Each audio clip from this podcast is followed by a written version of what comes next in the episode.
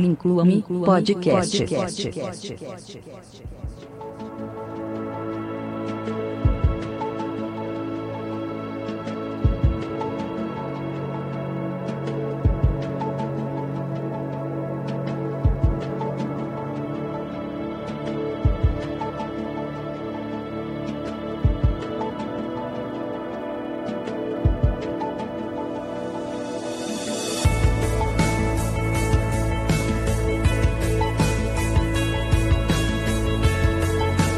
Fala aí, gente. É, espero que todos estejam bem. Uh, esse é o podcast Inclua-me. Uh, sejam bem-vindos, bem-vindas ao segundo episódio da primeira temporada. Uh, hoje eu vou fazer aquele apanhado que eu espero que vire tradicional aqui no podcast, é, com um resuminho do que, que eu dou sendo postado no YouTube e no blog. Uh, também vamos trocar uma ideia sobre um projeto que foi apresentado aqui na Prefeitura de Porto Alegre relacionado à mobilidade urbana. Uh, e, e por último, mas não menos importante, é, a gente vai trocar uma, uma ideia aí sobre o Holocausto.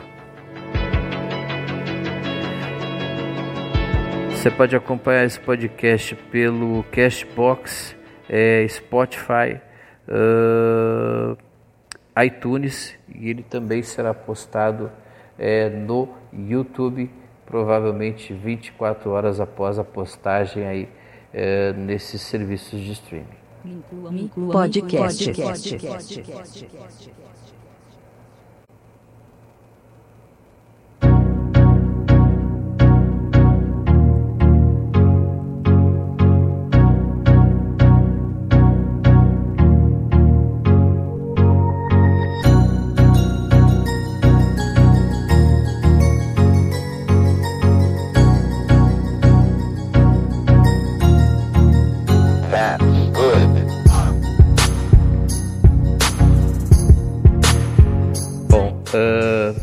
Semana passada eu postei também, eh, eu postei uh, o podcast no próprio YouTube.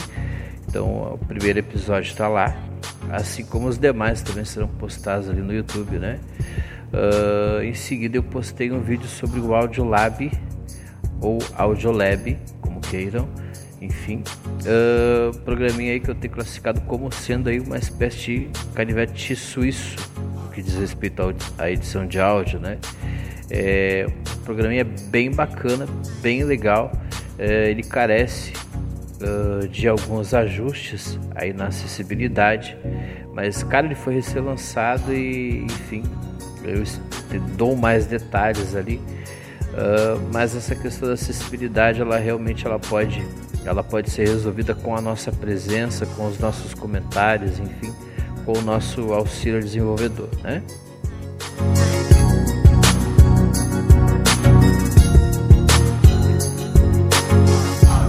Também postei um, um conteúdo sobre postagens de, de, podcast, elaboração, enfim, né?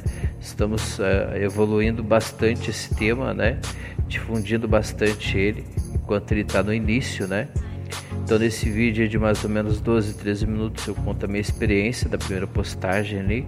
É, enfim, troco uma ideia sobre é, a questão do conteúdo, a questão da edição e a questão da postagem, né? Tudo que envolve isso, algumas ferramentas, alguns padrões, uh, enfim. Uh, esse conteúdo foi postado há uns dois dias no canal também, dois, três dias atrás.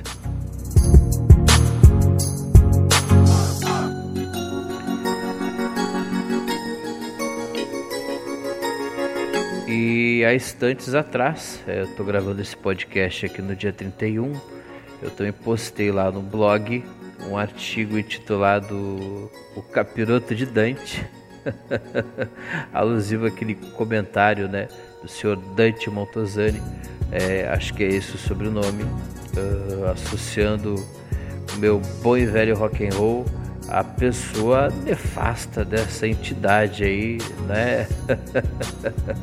que tem sido ultimamente aí é, denominada de capiroto. Vejam só vocês.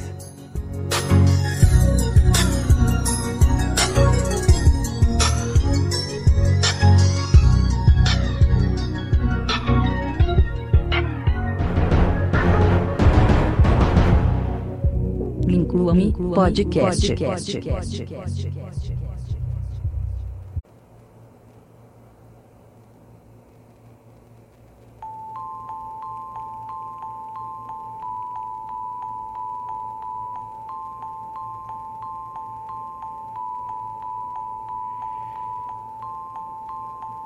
Então, gente, no final de 2019, é, a gente acompanhou aqui a Prefeitura de Porto Alegre, para vocês que não são aqui é, do Rio Grande do Sul, os amigos que são de fora, é, a gente viu a Prefeitura aqui encaminhando um projeto é, que, na verdade, estava ali se antecipando à história, né, se antecipando aos fatos tal, né, que era um projeto que visava extinguir Uh, o cargo de vereador, de, quem dera fosse o cargo de vereador, o cargo de cobrador, né, cara? Uh, esse projeto, por que, que eu digo que ele, que, ele, que ele estava ali se antecipando a história? Porque a tecnologia é, inserida no contexto histórico, ela, ela atua é, como o agente que promove tanto a extinção quanto a criação de novas, é, de novas, de novas profissões, né?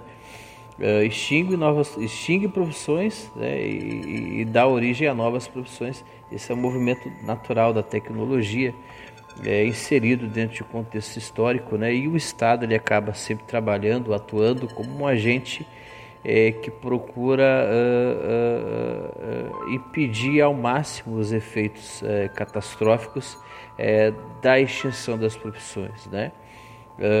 Isso vai ter um efeito na economia de um estado, né, enfim, e principalmente um efeito é, catastrófico na vida das pessoas que é, estão vendo a sua profissão ser extinta, né, a profissão é, dos que estão à sua volta, enfim, né, é, cabe ao Estado é, na proteção do cidadão e dos interesses do cidadão uh, procurar evitar ao máximo uh, que isso ocorra.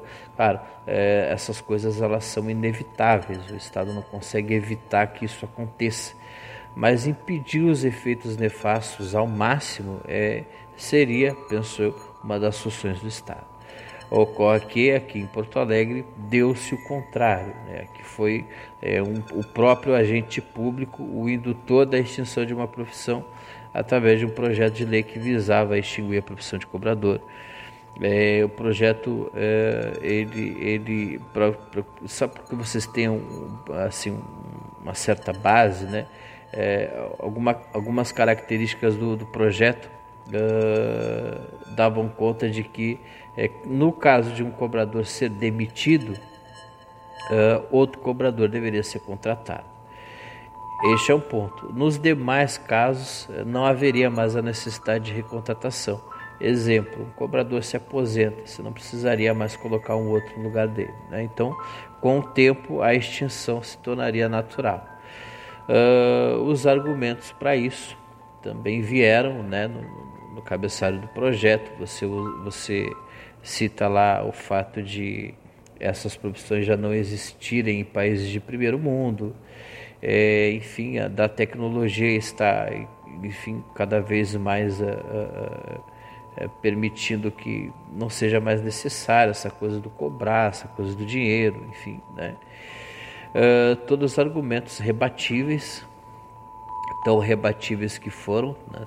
todos eles bem, bem uh, uh, assim bem confrontados no mês passado, né? Houveram protestos, enfim, este que vos fala que é, é simpático a causa dos cobradores. É, eu acho que antes de citar países do primeiro mundo como exemplo, né, eu acho que a gente deveria primeiro ter um padrão de primeiro mundo aqui, né, um padrão de vida de primeiro mundo, né? É, se não me falha a memória, os franceses eles têm idade mínima de 52 anos para se aposentar e um salário mínimo que corresponde a algo em torno aí de 6 mil reais. Né? Então você me dá um padrão de vida desses e eu acho que aí você pode ficar à vontade para extinguir o que quiser. Do contrário, cada profissão é fundamental. Né? É claro que eu não posso evitar que a tecnologia venha e faça seu papel, é, mas eu, eu, como agente público, eu, eu deveria, enfim, como eu já comentei, fazer algo no sentido de pelo menos é, enfim, é, tornar esse processo menos doloroso possível, né?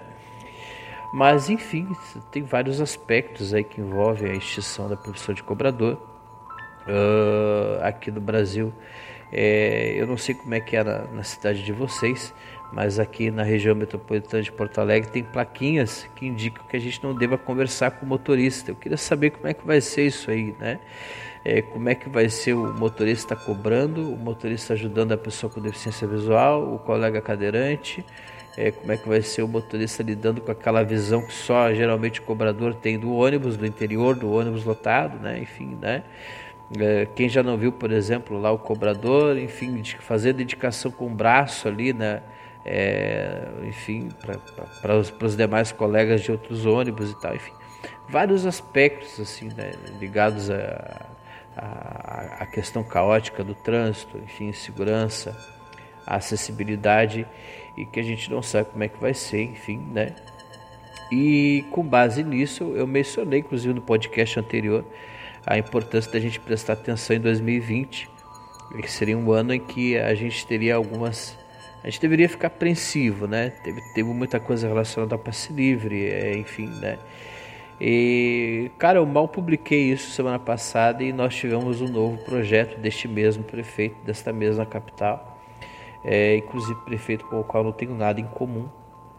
É, eu quero dizer para vocês que se eu fosse morador de Porto Alegre em 2016 eu teria votado em branco, porque em nenhum, em nenhum momento me senti representado ali, né?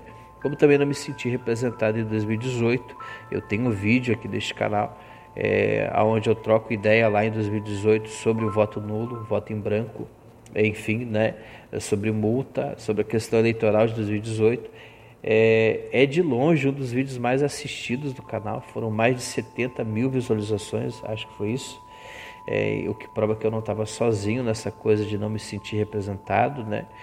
Uh, mas enfim, superadas essas observações que eu deveria fazer aqui sobre o Marquesa Júnior, é, eu concordei com ele em dois ou três momentos e eu, eu realmente eu, eu, tô, eu confesso a vocês que eu eu estou inclinado a achar esse projeto muito interessante. Eu acho esse projeto ele original, porque eu nunca vi até então coisa parecida no Brasil.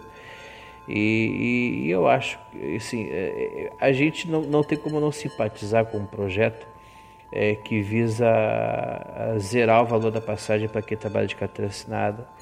É, não tem como não simpatizar com um projeto que pretende diminuir o valor para os demais pagantes a dois reais e para os estudantes a um real. Então uh, não tem como não ser simpático a isso, né? Uh, a polêmica está na maneira como o prefeito pretende financiar isso, né?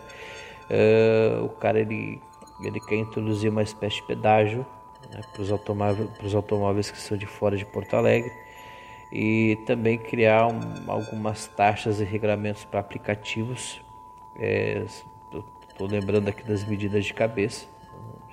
É, é, assim por si só são duas medidas que eu acho que já são interessantes sob vários pontos de vista, assim, né? Ah, diminuiria é, fortemente o número de carros rodando na cidade, então isso teria um impacto é, ambiental, é, enfim, né? Claro que eu acho que a preocupação não é essa, a preocupação é fomentar a utilização do transporte público, né? E, e, e tornar um pouco mais e equacionar um pouco mais essa concorrência entre aplicativo e transporte público, se bem que eu acho que são coisas completamente diferentes. Né? Uh, o alcance do transporte público é um e a abrangência é, do aplicativo é outra. Né?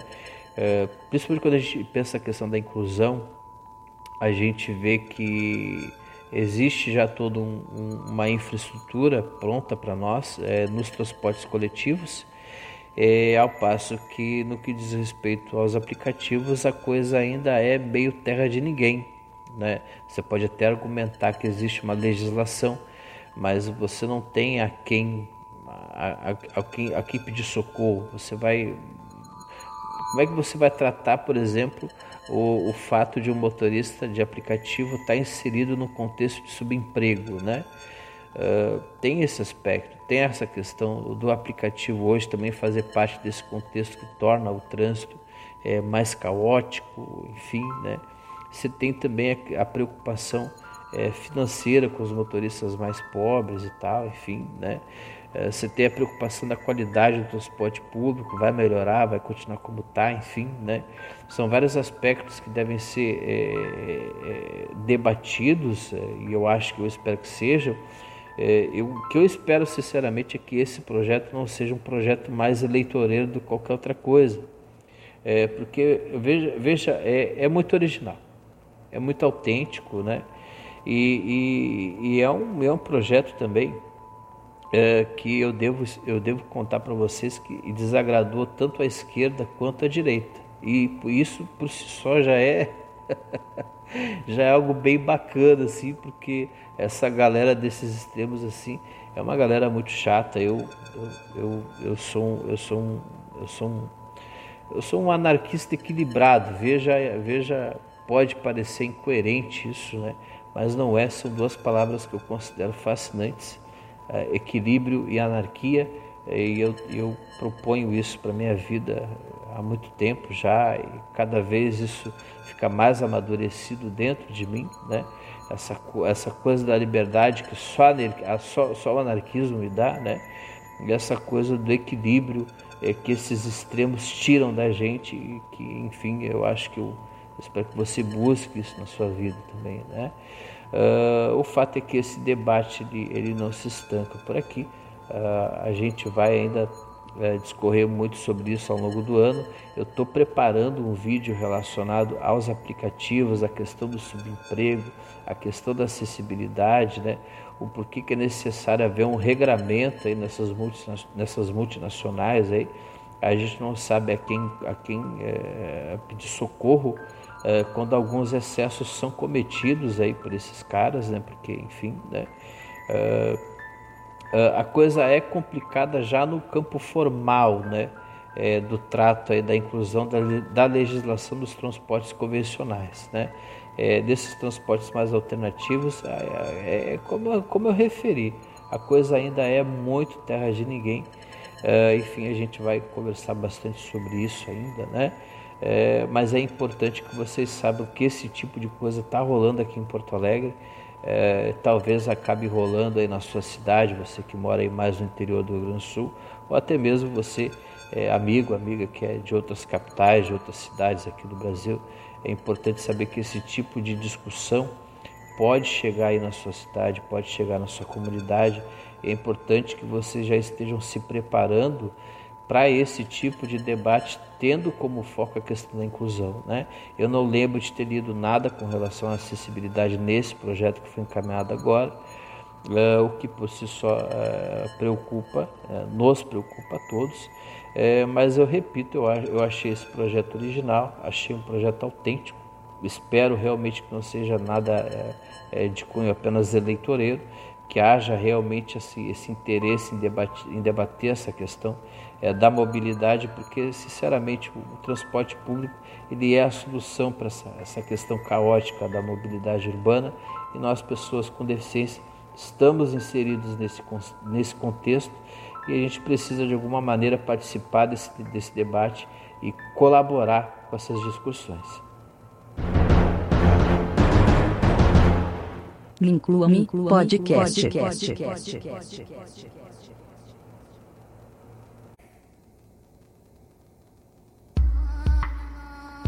Inclua-me podcast.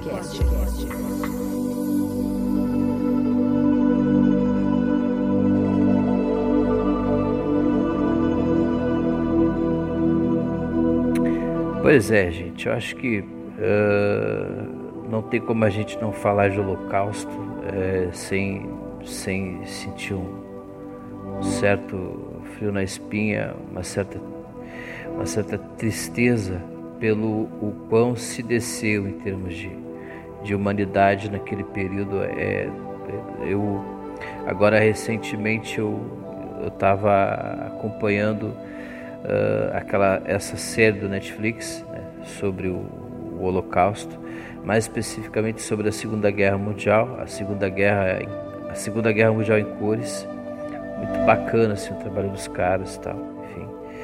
Uh, mas é, é, uma série mais é um documentário assim mais com essa posição é, voltada para a questão da ação né, da guerra propriamente dita né Uh, a alusão ao Holocausto ela se deve porque em função uh, agora recentemente no dia 27 de uh, janeiro nós tivemos aí o Dia Mundial em homenagem às vítimas do Holocausto.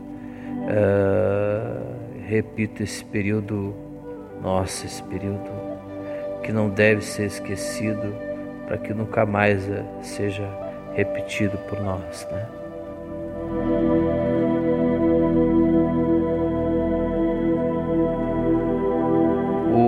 Holocausto ele, ele, ele na verdade ele é um, ele é um, ele foi um fenômeno, né? E, que aconteceu é, com, a, com, a, conivência de toda a sociedade alemã, né? É, tem muita gente que faz algumas ressalvas dizendo, ah, mas não dava para fazer muita coisa porque se pensava assim na época, né? Uh, enfim, mas uh, na época já haviam pessoas que se opunham àquilo, né? Era mais ou menos como a escravidão aqui no Brasil, né? Tipo, o empresário não podia fazer nada na época porque é, era a maneira de se viver, que, enfim, né? Mas na época já existiam pessoas que eram contrárias a isso, que achavam isso na época já desumano, né? Já, já tinham um, um discurso humanitário, né? é, de posição de contrariedade, né? Aquele status quo né? daquele momento, daquela, daquela época, né? Então, o fato de haverem pessoas que já na época se posicionavam contra aquilo é, já, já acaba com essa tese de que é, não se podia fazer nada a respeito, porque era a maneira de se pensar da época. Né? Na época já haviam pessoas que se levantavam contra aquilo. Né? uh, o processo de, de, expropria, de, expro, de expropria, expropriação dos bens dos judeus é, é, na Alemanha nazista, é, ele começa é, com a audiência lá de todos os demais moradores, né? quer dizer, o cara ali ele tinha um vizinho judeu, ele via a Gestapo entrando na casa do seu vizinho, é, levando tudo que o vizinho tinha e mandando, inclusive, expulsando aquele vizinho, levando ele para algum lugar, né? E ficava lá prestando atenção nas coisas que o vizinho tinha dentro da sua casa, né? Coisas que em alguns momentos até poderiam ser melhor que aquilo que ele mesmo, alemão, tinha dentro da sua própria casa, né? E, enfim, depois esses mesmos alemães, essa mesma sociedade alemã é, começou a tomar conta das propriedades né, é, que foram desapropriadas pelos, pelo, pelo, pelo, governo alemão, eles começaram a tomar conta daquelas propriedades, eles começaram a, a tomar conta das empresas dos judeus, né? já devidamente expropriados, né? Em nenhum momento essa sociedade é, parou para se preocupar com, com, com o destino daquela gente, né? Estava sendo expulsa das suas casas, expulsas da, né, das suas empresas, né? E, enfim, né? os guetos, aonde você tinha de um lado lá os guetos na Alemanha, né, em Varsóvia, né, uh, enfim, todo um, todo um processo que aconteceu em todas as camadas da sociedade alemã, né, é, enfim, mas esse processo ele, ele não começa especificamente com os judeus, né,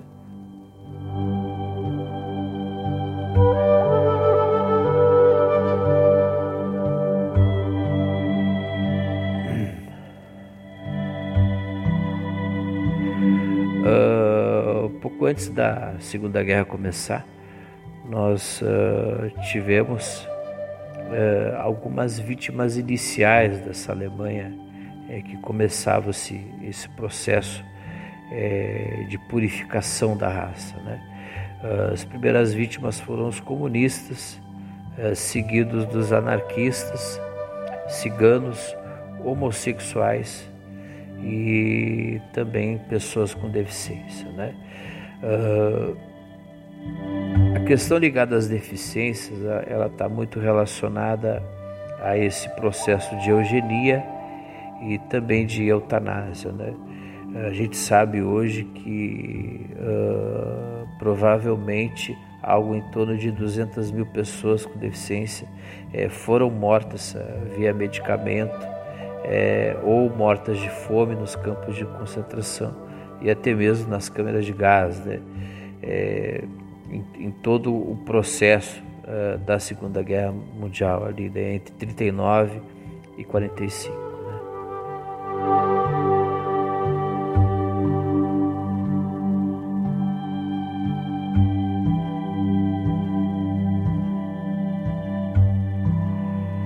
Uh, é, é claro que a eugenia não foi uma invenção alemã, né? A gente, a gente, a, a, os processos de eugenia remontam à, Grécia antiga, por exemplo, né?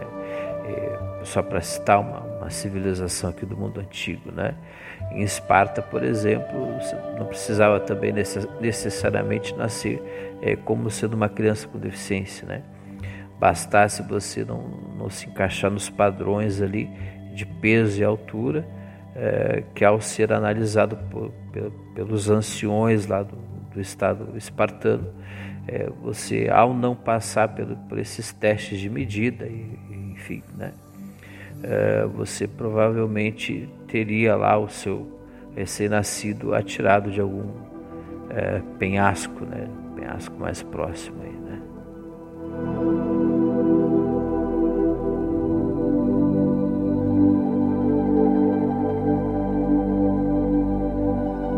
Mas os, os nazistas eles, eles colocaram um jaleco branco na eugenia, né? eles, eles deram vestes é, científicas para esse processo aí, né? É, que ligado a essa ideologia de purificação de raça é, começou primeiramente assassinando pessoas com deficiências físicas diversas, né? Também é, a, a, galera lá que tinha síndrome de Down, né? Síndrome de Down ele já existia esse diagnóstico nos anos 30, porque essa síndrome ela é descoberta é, por um inglês é, cujo sobrenome era Down também. Ele, ele empresta o seu nome à, à, descoberta que ele faz, né? Então, esse cientista inglês no final do século XIX ele descobre as características, enfim, né? A única coisa que não se sabia sobre Down na época era o que, que gerava isso, né? porque a, a, questão genética ligada à síndrome de Down, é essa, essa questão relacionada ao cromossomo 23, é, ela vai ser descoberta lá apenas nos anos 50, mas enfim, já havia um diagnóstico de síndrome de Down é, na Alemanha de Hitler, nos anos 30. É, mas o caso é que os caras é, realmente não estavam interessados em tratar isso, né? A intenção deles realmente era exterminar mesmo, né?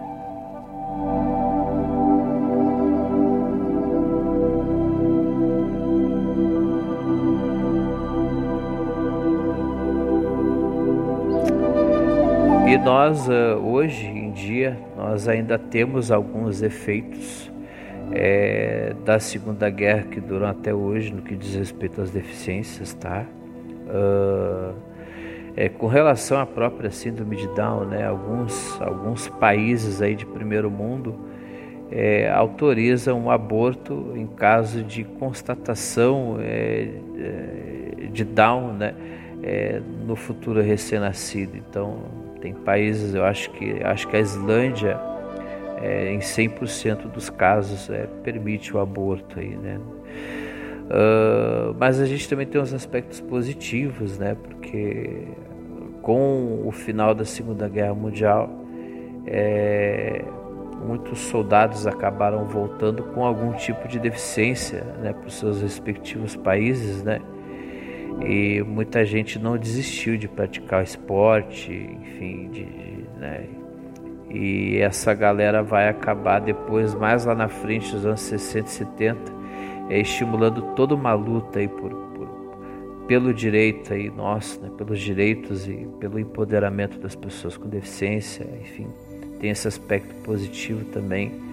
É, são saldos de uma guerra que terminou em 45, mas que em cujos seus efeitos a gente ainda ainda sente até hoje, né? Inclua-me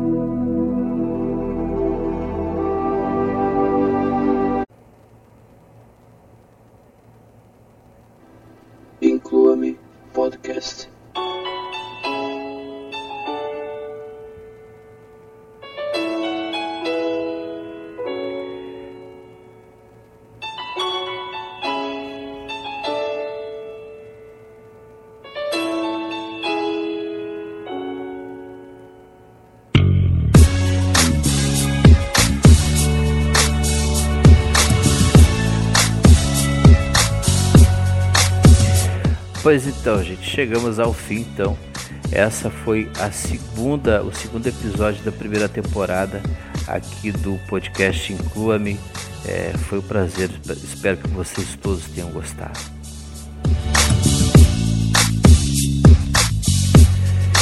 Uh, esse podcast foi totalmente, foi inteiramente, é, inteiramente, inteiramente, opa, gravado num único aplicativo, é, um programa, um software aí para Android que eu vou mostrar é, nos próximos dias lá no canal TTS Supremo do YouTube.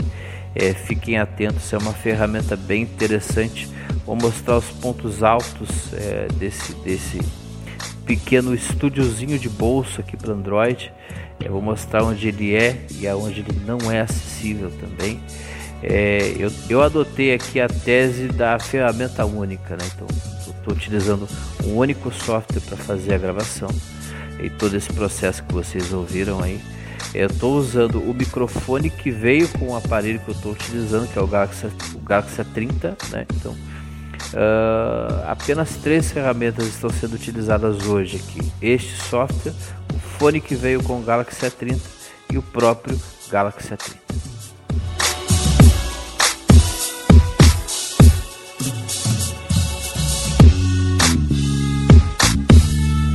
É, isso tudo aí para te dar a ideia de que é possível sim, talvez aí com, com as poucas ferramentas que você tem aí é, perto de você, é, também é, procurando aí né, do jeitinho que der aí, é, produzir o conteúdo o máximo possível de qualidade, é, tendo aí poucas possibilidades. Né?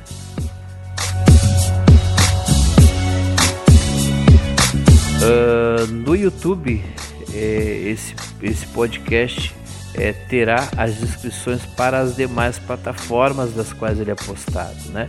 Então, primeiramente, o podcast é, Inclua-me é postado no Cashbox, uh, depois em seguida no Spotify, no iTunes, né? São esses os streamings onde ele é, ele é, ele costuma ser postado. Nessas plataformas vocês vão encontrar o link para o canal do Teste Supremo.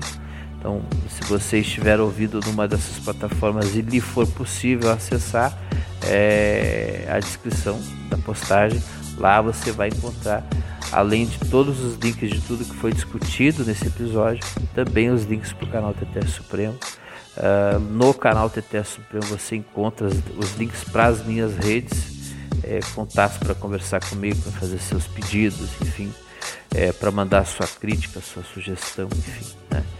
É, é bem difícil não me encontrar.